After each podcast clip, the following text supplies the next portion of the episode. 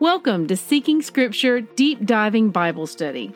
I'm Christy Jordan, and I want to help you develop a first hand relationship with the whole Word of God. For links and graphics mentioned in my podcast, please visit the corresponding post on seekingscripture.com. May Yahweh bless the reading of His Word.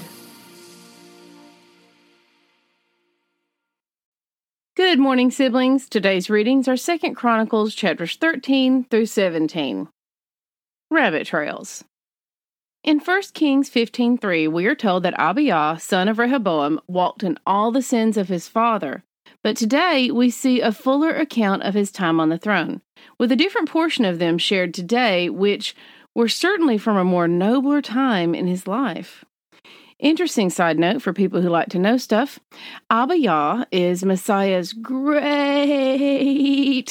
great, great, keep going, granddaddy. In about 24 generations, our Messiah will be born in this line, which is the line of David, of course. Second Chronicles 13, 8 through 12 is my favorite part. Abijah stands on a mountain and calls out Jeroboam and Israel for their counterfeit religious system. Now, make sure you read the notes on this post. I've got a link here. He's telling them that it is utterly worthless compared to Yahweh's system and his people. His diatribe ends with, O sons of Israel, do not fight against Yahweh, the God of your fathers, for you cannot succeed. From there, they go on to see this proven true. Again, it is vital that we understand the concept of the world counterfeiting Yahweh's system. These are the times we live in.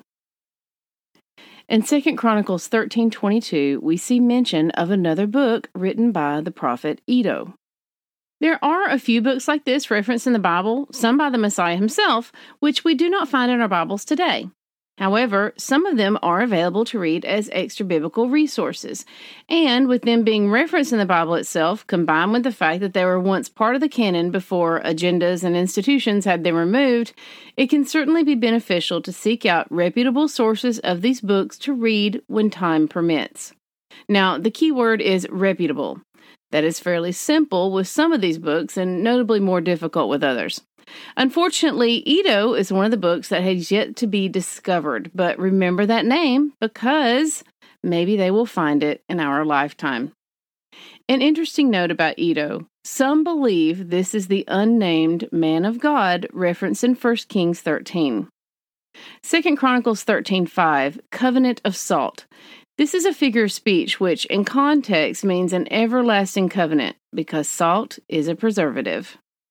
Second Chronicles 15:1, the Holy Spirit makes yet another appearance as it comes upon Azariah. Second Chronicles 15:1 through 8 is a notable read. Notice the Shema, the act of hearing and doing in Asa. He hears and he acts, obeys. We must have that same wisdom to read and obey in our time. I saw a quote yesterday that read, Do the best you can until you know better. Then, when you know better, you do better. And that was from Maya Angelou. Amen. Second Chronicles 15 12, and they entered into a covenant to seek Yahweh, the God of their fathers, with all their heart and with all their soul. A covenant relationship with the Father. What a gift. If you're covenanted, let me see an amen in the comment section today. In chapter 16, we see Asa take a turn and begin relying on men rather than the father, which brings punishment from the father. And from then on, we see a bitterness take root in Asa towards Yahweh. Even towards the end of his life, he refused to seek Yahweh, but sought help from men instead. Of course, that bitterness was unfounded, as the father had been good to him. The reproach shown to him by the father could have been a blessing had Asa taken it as earned discipline and learned from it. Instead, he hardened his heart and allowed bitterness to bloom. I hate to see people drop the ball in the end game like this. May we finish strong. Jehoshaphat spreads the teaching of the law, which is the teachings of Yahweh. Chapter 17 sees Jehoshaphat sending officials, accompanied by Levites, throughout Judah with the book of the law of Yahweh to teach all the people Yahweh's ways, commandments, and decrees. The result? And the fear of Yahweh fell upon all the kingdoms of the lands that were around Judah. We read that in 2 Chronicles 17:10. Never underestimate the impact of one person when their hearts are set wholeheartedly on the Father. Test everything. Hold tight to what is good. 1 Thessalonians 5:21. We are saved by grace alone. Obedience is not the root of our salvation, but it is the fruit. May Yahweh bless the reading of his word. I love y'all. Bye bye.